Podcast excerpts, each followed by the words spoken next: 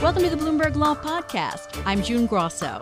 Every day, we bring you insight and analysis into the most important legal news of the day. You can find more episodes of the Bloomberg Law Podcast on Apple Podcasts, SoundCloud, and on Bloomberg.com/podcasts. A record fine in a children's privacy case. YouTube will pay a $170 million fine and limit ads on kids' videos in order to settle claims that the company collected children's personal data without their parents' consent, violating children's privacy laws. Joining me is Eric Goldman, director of the High Tech Law Institute and professor at Santa Clara University Law School. So, Eric, this fine is the largest the FTC has leveled against Google, but it pales in comparison to the $5 billion fine the FTC imposed against Facebook this year. And two FTC commissioners thought it wasn't enough. What's your take? My take is that despite the fact that Google and Facebook make so much money, the FTC is really breaking some new ground here. Uh, the size of the fine that the FTC is imposing dwarfs anything that anyone's ever been able to get from Google for privacy violations. So I think that the FTC should be pretty pleased with itself that it's made as much progress as it has. Let's talk about the compliance part of the settlement, which may hamper YouTube's ability to sell ads. What did YouTube agree to do? Well, among other things, they they agreed to basically try to find automatically what channels are directed towards children using algorithms and machine learning to do so. And from my perspective, that's a really unprecedented move. Um, we haven't historically seen internet companies required to prospectively look for material that's directed towards children. So this is a pretty major development, both from a regulatory standpoint as well as from a machine learning and algorithm standpoint. Will it work? Will they be able to find the content?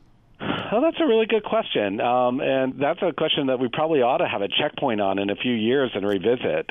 We know that machine learning is getting pretty good, but really trying to reduce what's going to appeal to children doesn't strike me as the easiest type of thing to train an algorithm to do. And what about the ads that YouTube would be selling in connection with children's programming? Will it still be able to target children and their practices? Well, among other things, it's required to flush all the data that's gathered that the FTC believes is ill-gotten. So that's going to hamper its ability to use the legacy data, and is prohibited from continuing to do that in the future. Google and other tech giants, as we've discussed before, have faced these fines over practices also involving children. And Google's under a 2011 agreement with the FTC that it was fined in 2012 for violating. So, how much can we trust in this particular agreement?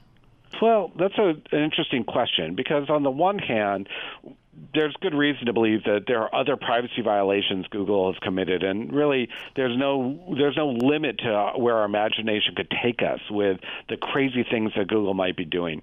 On the other hand, this is an example that between the FTC's fine of Facebook and the fine here of Google, that the FTC is paying attention to these questions, and they are our champions as consumers. So, on the one hand, I'm nervous about all the crazy things that could be taking place. On the other hand, I'm comforted that we know that the FTC is paying attention. Investigation. Is this an indication of the growing pressure that big tech may face in its practices with minors? Unquestionably, uh, there's a lot of interest in how internet companies are interacting with minors, and that's a global phenomenon. Everyone is concerned about the impact of technology on minors. I don't think that the FTC is in a unique position that way. I think that they are also interested in it, but they are given this special authority by Congress under the law that the FTC enforced here. And so I think that the FTC feels a responsibility to be proactively looking for ways to protect children online. So I, I do see this as part of a larger trend, but I don't think that this particular settlement is anything unusual. This is what the FTC has been asked to do and, and is doing. And what about practices of Facebook and Amazon that have been critiqued? Yeah, I don't have any unique insights about that, but I do think that it is time to ask some of those questions. Are there things that are hurting kids that we need to be protecting?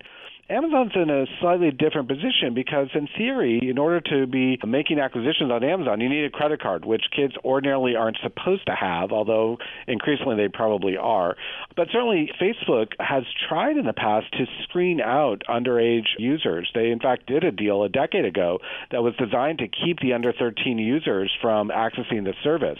The reality, of course, is that we know that there are underage users on Facebook. And so, because of that generalized knowledge that Facebook has, there's some risks that they're going to have to do more to keep the kids off and keep any remaining kids safe. The big question that I've been thinking about as we've discussed this is can anything work if the parents aren't involved in policing their children?